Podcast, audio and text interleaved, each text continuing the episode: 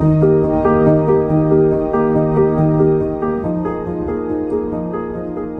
to Threads of Healing Conversations with the Wayward and the Wise.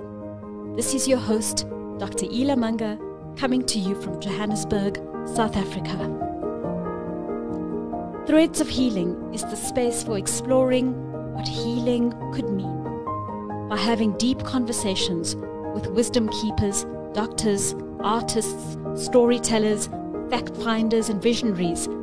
We bring awareness to the voices who have answered their call to heal and to discover a new way of living, breathing, and being in the world, and will inspire you to do the same. On a warm autumn afternoon in 2017, I was walking up a mountain somewhere in the cradle of humankind. And I started having a conversation about breathwork with the man that was standing next to me, a man that I had never met before. Not long into that conversation, I recognized this man as my spiritual brother, someone I have known from ancient times. And through our interactions, he has woken me up to the madness and the magic that is this country and this continent. He's a fact finder and a truth seeker, an investigative journalist whose stories are creating not just rumbles, but earthquakes. But he's also a wisdom keeper and a healer, a man who has answered the calling of those who have come before him to bring ancient wisdom to light. Kevin Bloom, it is my great privilege to have you on Threads of Healing. I thank you so much, Ela. That uh, that story and how that comes from your heart is uh, deeply felt. Thank you so much. You know, your stories have taken you into war zones across Africa, into mining communities, into deep rural villages. And have you been exposed to stories that have been personally healing for you? I have indeed. Um, in my travels across Africa, I was uh, very much looking at the continent through the lens of uh, its politics and its conflicts, which uh, were informed by its economics which weren't necessarily of Africa. And I chased that story for seven years. And towards the end of those seven years, in, in, in the last countries I got to, and specifically the Central African Republic, which um, was sort of the last stop.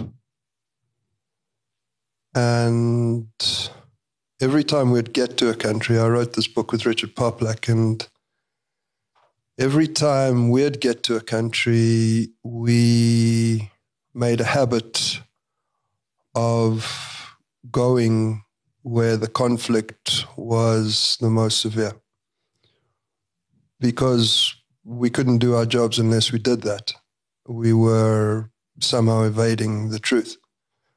And uh, in the Central African Republic, that was what was known as the fracture zone on uh, a river called the Ouaka River, uh, 400 kilometers north of the capital, Bangui, in a town called Bambari. And uh, a month before, uh, 29 uh, human beings had been killed in, in a clash between the Seleka rebels, who were to the north of the river, and the Anti-Balaka, who were on the south. And uh, that 400 kilometers took 16 hours to traverse, and we broke down three times. And every hour or so, every five kilometers or so, there was uh, another roadblock manned by child soldiers carrying uh, World War One uh, rifles, Bandagikwa, they called it. And the presence of the French military there was um, pretty intense.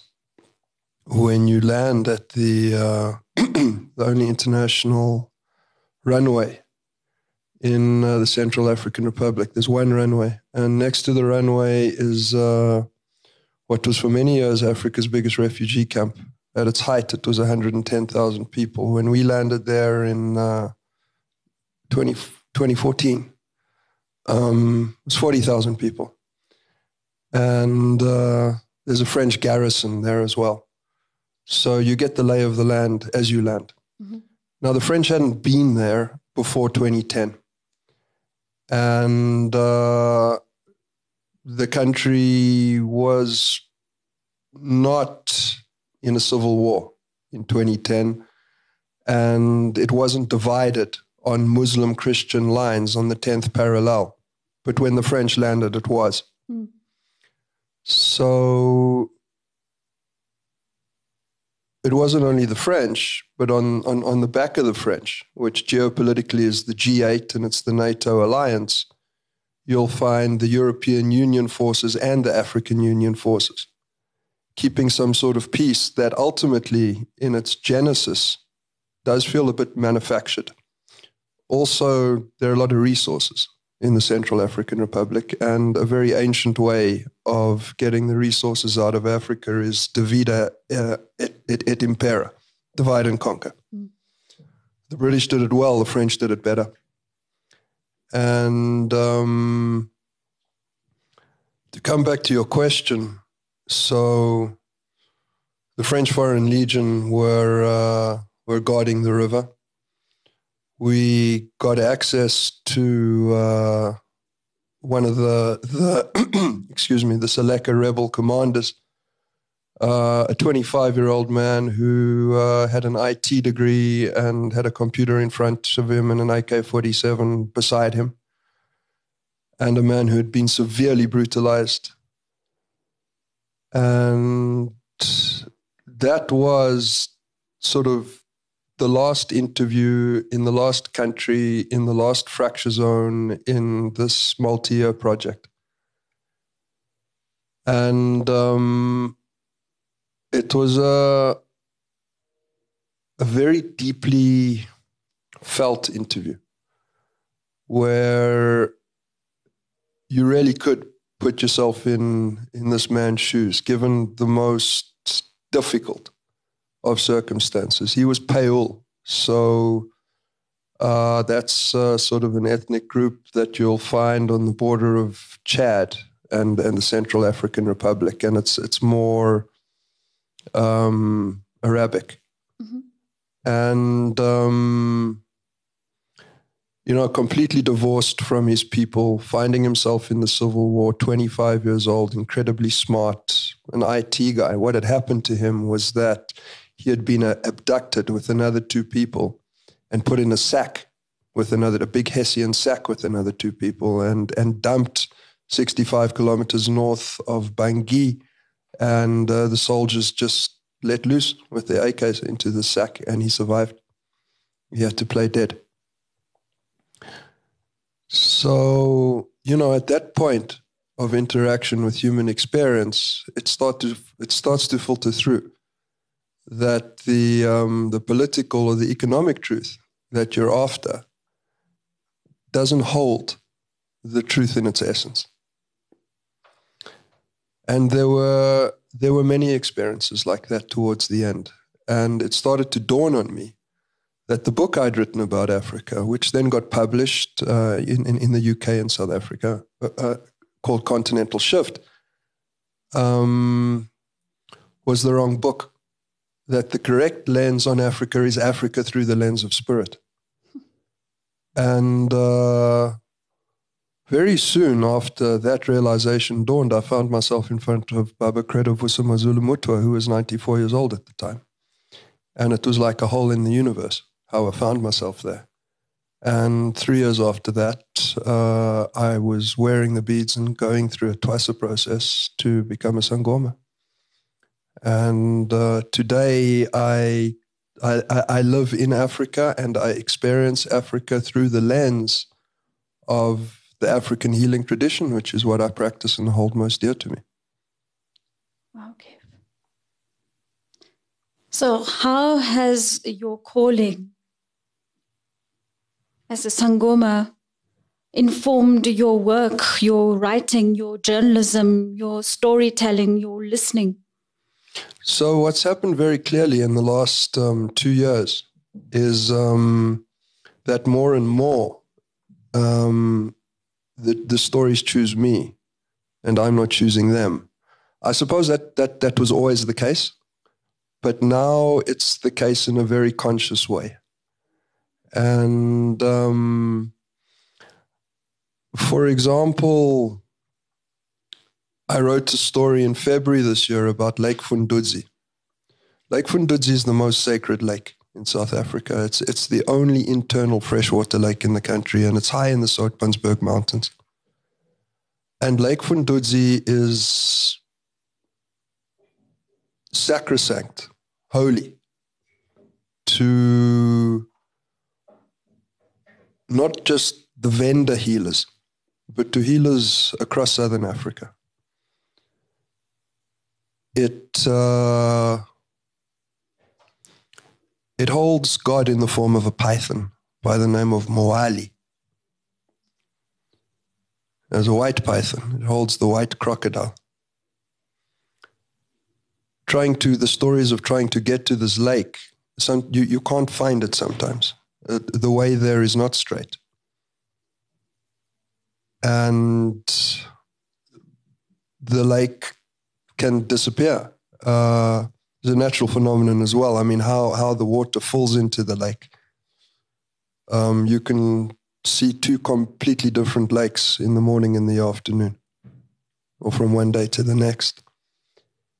And uh, Venda was the place uh, through Gogo Rutendo Ngara, who I think you've just interviewed, who, who's who's my main teacher. And uh, she uh, saw that we needed to, on instruction from her spirits and guides, we went on a pilgrimage up there, myself and her, and um, another one of my teachers who was taking me through Gobongo, the, uh, the, uh, the, cleansing process, where you use the red and the white muti to uh, the red muti for to clean the blood, and and the white uh, muti to to pull in the, the spirits um, and and he was there uh, with us, and uh, uh, another big uh, gogo, and we we got to the lake. It, it was a it, it, was a core part of, of the ceremony, and it was the day of it. It was the day of the blood moon eclipse. You'll remember it was July twenty seventh, uh, twenty eighteen. Was that blood moon eclipse? Mm-hmm.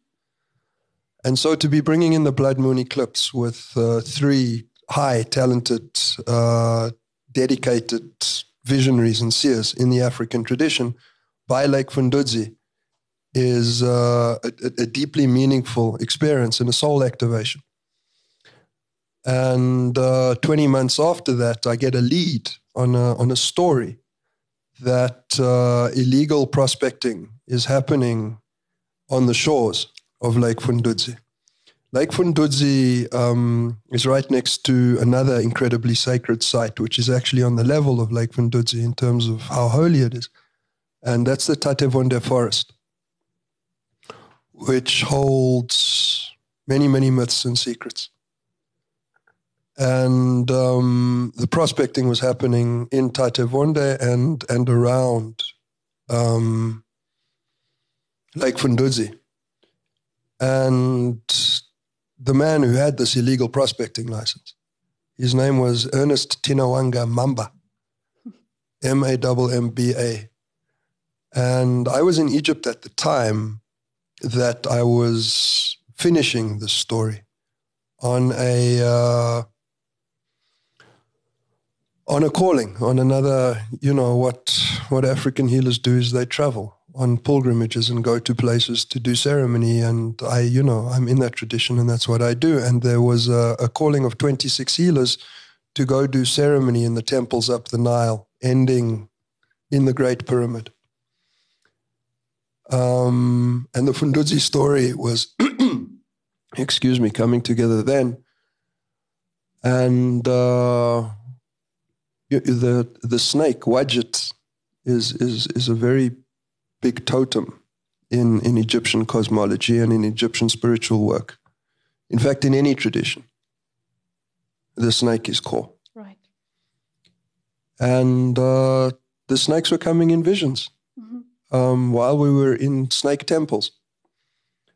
And uh, very much guided the story and how it landed and when it landed and what it did when it landed. We appear to have stopped that prospecting. So your stories are having far more impact. Yes. Well, they're changing things on the ground. Right. And that doesn't it doesn't really have anything to do with me. You know, I'm I'm just trying to do what I'm told. Do your colleagues think you're Mad. Yes. Yeah. But it doesn't change the impact of your stories, does it? You know, I said that I said that a bit too quickly. Maybe sort of trying to bring levity into that situation. Do my colleagues think I'm mad? I, I don't know. Mm. Does it matter to you? Less and less. What do you believe the role of the journalist is? Especially in our context where we find ourselves now, in this country, this particular time. You know, the work that's being done uh, right now by uh, the best of our journalists is, uh, is, is acting as a a funnel away into a deeper truth. It's in its totality when you look at the work like Pauli van Wyk does, um, basically exposing the VBS bank rot and putting Julius Malema in a corner. And you look at the work that Pieter-Louis Myburgh does around uh, Ace Magashule and the Vrede Dairy, uh, Dairy and massive uh, I mean, corruption, fraud are, are, are not big enough terms. It's, it, state capture has, has changed the game. I mean, the state has been stolen. The state's not working anymore. Mhm. You, you know, the government officers aren't answering their phones. They're not replying to questions from journalists.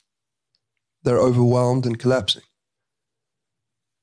And so when you when you take that work as a totality, amaBhungane, Sam Sole, Stefaans Brümmer, um, you get a picture of the size of the rut. You know, we wouldn't know this if it wasn't for the journalists. The state is not telling us. The NPA is not telling us. The journalists are telling us. And it's true. And so the journalists are giving us a truth to which we need to respond as a nation. So, this is my next question. What is the invitation to us then in response to what we are becoming aware of? Well, well, now, now, now the question goes deeper, and it's it's got to be a response to something that's of you. If you're othering it, you're going to go mad as a South African, and we're seeing this in you know the YouTube videos and the tweets of uh, the so-called white free-thinking I, you know, I won't name the names, but we know who they are. There's a, there's a certain sect that you know very much mirrors the white alt right in uh, in the U.S. and it's held within some sort of democratic alliance affiliation and through the Institute for Race Relations, and they're very specific individuals that um, uh, follow this specific line and what they're showing is what it looks like to other. Mhm. and they're getting quite shrill. And they're blaming a lot of people for a lot of things. Isn't that a human reaction to trauma, to fear, to other? It is, but you can do that forever. You know, ultimately, you're going to be the one who's banging your head against the wall and swearing in traffic and, you know, exactly. having a, a, a shit fit on Twitter, which is what they'll do. So the, the instruction there with the journalism because they you know like they love the investigative journalist but everybody else is just somebody with an opinion that's not like theirs and then journalists are trash mm-hmm. um, but the way they are reacting to the deep truths of the best investigative journalism is what we need to look at because that's what it looks like when you don't own a problem in yourself mm-hmm. it's this guy's fault. It's that guy's fault. It's this party's fault. As if something is going to come and save you, just if people thought like you, if people were like libertarians and nobody paid tax and the whole world was like an Ayn Rand book. So the you know the, the the invitation to something much deeper and, and, and more authentic is through those veils. Yes. How? How do you do it? Well, how do you do it, Ela? I mean, that's what you do. You know, breath work. Um, it, it, it, it's it's an invitation through the breath into something that is us. Yes. And um, the answers, the way through the collapse of civilization, which is where we are, mm. is is is not going to come through our minds. We're we're at the ends of our minds. Yeah. We're going out of our minds. There's no rational, logical way through this. That's what I love about this whole virus. Indeed. It is completely beyond comprehension. Mm. You know? Mm. And I think it's a it's an invitation into the great mystery.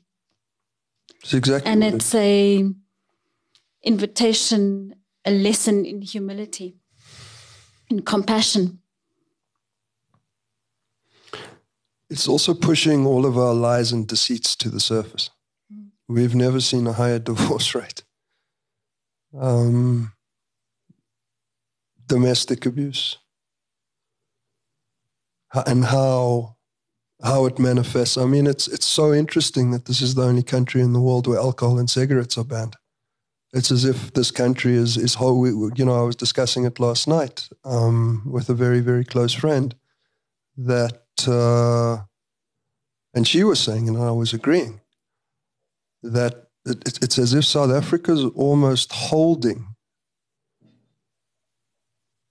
this um, collective will to self-slaying. I mean, when you're when when you're beating up your kids and or, or you're raping children or you're murdering your spouse, it's it's it's it's it's it's just such an insane form of self-slaughter. It, it's such a cry. And the fact that this country, which has some of the highest incidences of that in the world, can't smoke or drink. I mean, let's not get into that debate about tobacco, but can't smoke or drink. It's not necessarily what NDZ is, you know, what, what her agenda is. Mm-hmm. It's, it's the fact that it's happening in this country. So you could be like the Institute for Race Relations and all our, you know, Ayn Rand friends, and you could just go on and on about it for, for months. For months. Your civil liberties being taken away from you. Or you could look at the archetypal, impersonal symbolism of that. Why is this the only country? What is it about South Africa? What is it about this almost 400 years of racial oppression in this place as a cauldron between Table Mountain and the Limpopo River? So, in order to really make sense of what's happening now, it's it's requiring a complete zooming out. Hmm. Yeah, Yeah, and yeah. Yeah. But we can't just look at it from the surface level. Well, This is so deep. The, the surface level is is crumbling. I mean, the surface level makes no sense. What are you going to bring to bear on the surface level? Right? I mean, the stock market going to tell you about the surface level. It feels like from a very young age, there's been a sense of something deeper. There was a sense of being drawn to the mystical traditions of the Kabbalah. And you're incredibly knowledgeable around your study of ancient traditions, the Vedas. I mean, it feels like this is an anchor in your life, and it's become even more so. Do, do you have a personal practice that informs or anchors to your, do you have a personal practice that is your anchor that supports you relating to what you are becoming aware of? What is your daily practice? I mean, the answer is absolutely. You can't you can't work, walk this path um, with focus and dedication um, with, without a personal practice. So my personal practice now is daily Kriya Yoga. Um, I really resonate with, with that aspect of Sadhguru's uh, teaching, you know, Inner Engineering, um, very much breath orientated um, and, and orientated in posture. And uh, in the in the two years that that has been my daily practice, it's it's completely changed my body. It's changed my posture. I've seen that actually. I've Yeah. noticed how your posture's changed. Yeah, Yeah. it's it's it's changed how I eat. It's changed how the energy flows through my body, which it's supposed to do. So, honoring this physical body as uh, the vehicle for the flow of consciousness. well, that's exactly what it is. You know, the entire cosmos is held in in the human form, and it's not just Sadhguru's teaching; it's the core teaching of Kabbalah as well. It's a golden thread that goes through all the mystical traditions, the indigenous knowledge systems. Indeed, indeed. And what also goes through them all is the breath. And and it's you know what calls me to the breath, and and um, you know you enlivened the the breath in me, and it's in me all the time. You know how to use the, the nostrils uh, to take in uh, experience, how that ameliorates, uh, alchemizes, enlivens, effervesces experience. That's what the breath does. But you need to have a daily practice to go into those subtleties. So Kriya Yoga, I'm finding is, uh, yeah, I mean, I'll be walking with this for the rest of my life. And it's embodied breath. It's embodied breath, yeah. It's embodied breath. But that's that's sort of my physical basis. Um, you, you, know, through the days, I'm I'm now starting to consult um, and to teach, which is something I've been wanting to do for a while. And um, this is happening quite quickly, and it started to happen quite recently. So it takes being in almost constant ceremony um, and you know I, I I use the technologies that I've been initiated in. So so it's the cloths and it's some Mpepo and it's ancestral, but it's also the Kabbalah. It's also Aleister Crowley. Um, they're they're a range, and that all has to be kept alive and kept sacred if it's going to be used as as a healing modality. And you're either you're either wounded or, or, or you're healed. You, you, you- you're one of those two things. It has to do with the idea of the wounded healer as well. Mm. You know, not for everyone, but for quite a few people, this, this, this is a path of pain and trauma. And it's a path of finding your potency and your power within your trauma. Mm. And you know, my specific trauma has been uh, electroconvulsive therapy at the age of 20, a suicide attempt, which I was saved from. It wasn't an attempt. I was two minutes away from gassing myself at, at the age of 20. And it's, it's a trauma that, you know, lives within the cells, but almost in hindsight is a trauma that was, I'm, I'm coming to see as inevitable. Um, a, a trauma that was actually a teaching. I mean, and there have been other traumas along the way. And uh, how those traumas are dealt with, how they're understood through the lens of shame is critical.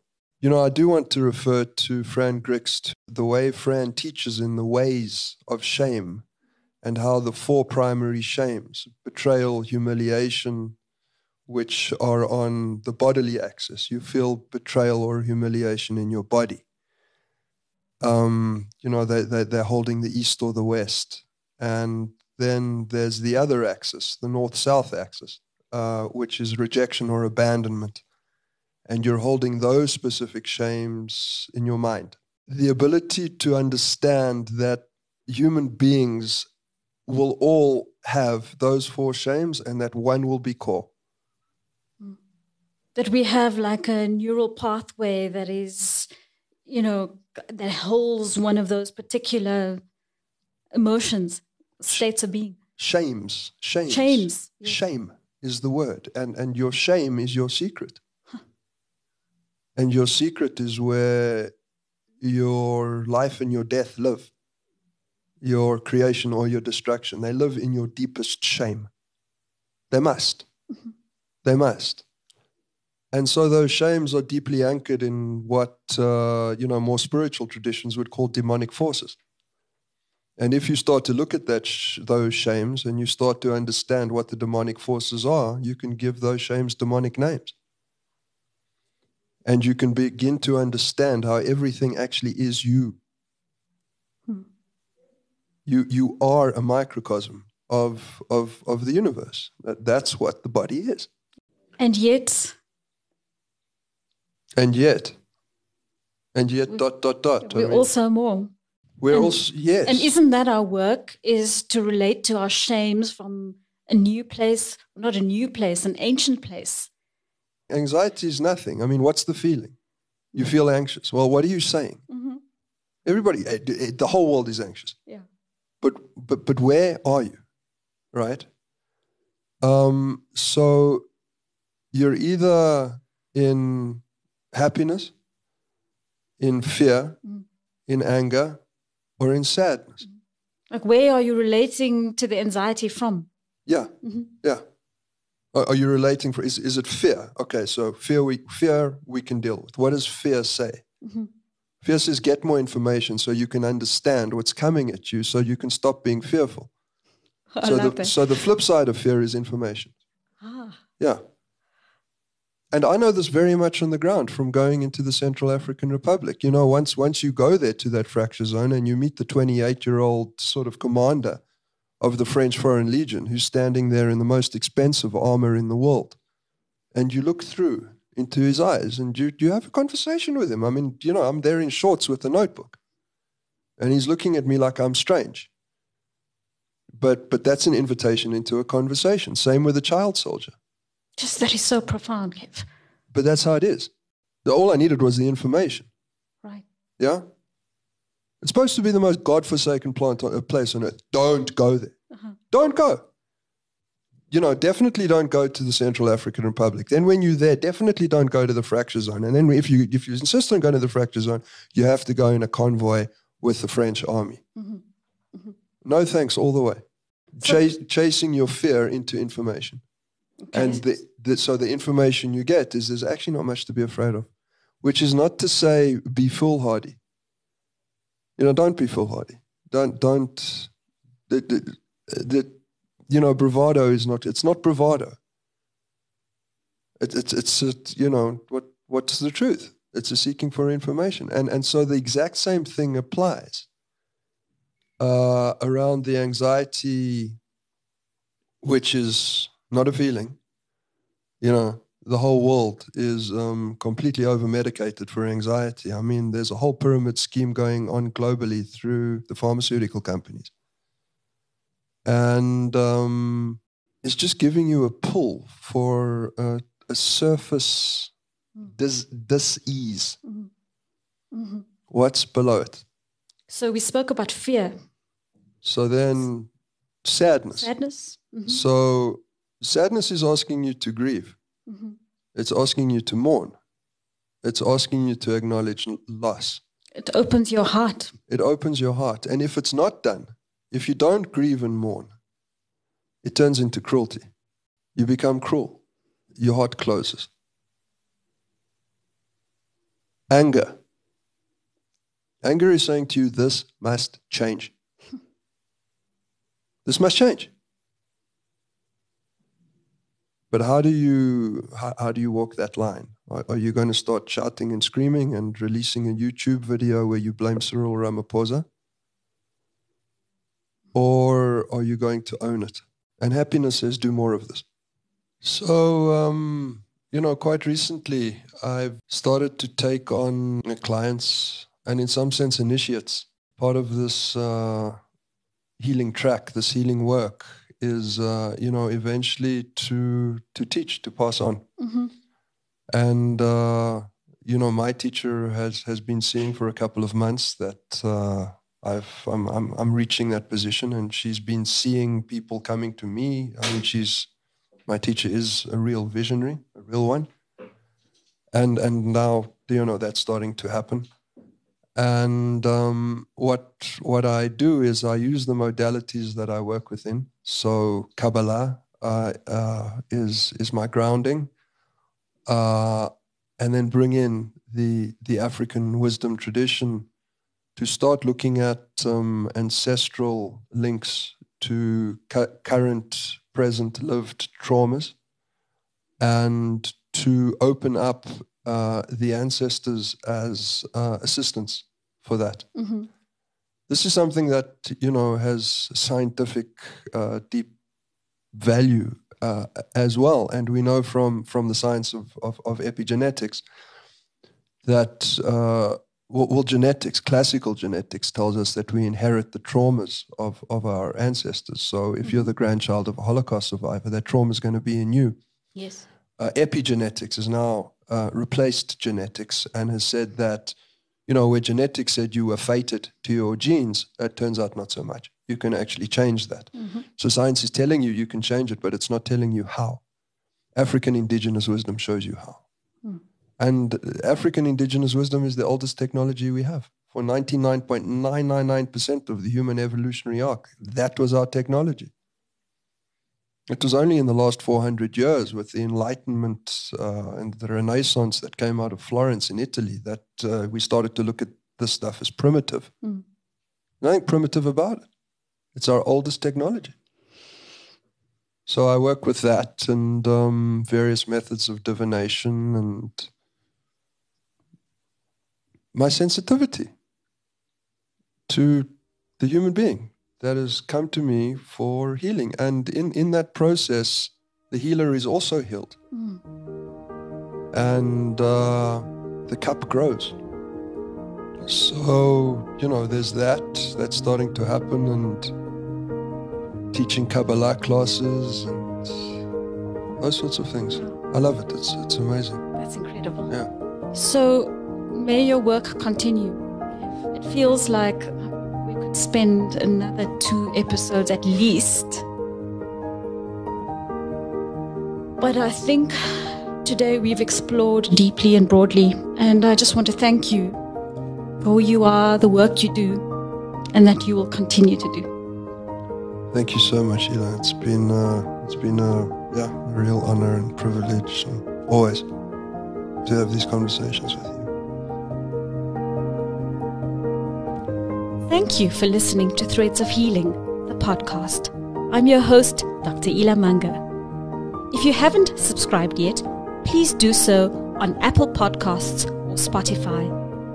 And feel free to leave a review and tell us what you think. If you have found this podcast inspiring and useful, and you know someone who would too, please feel free to pass this along.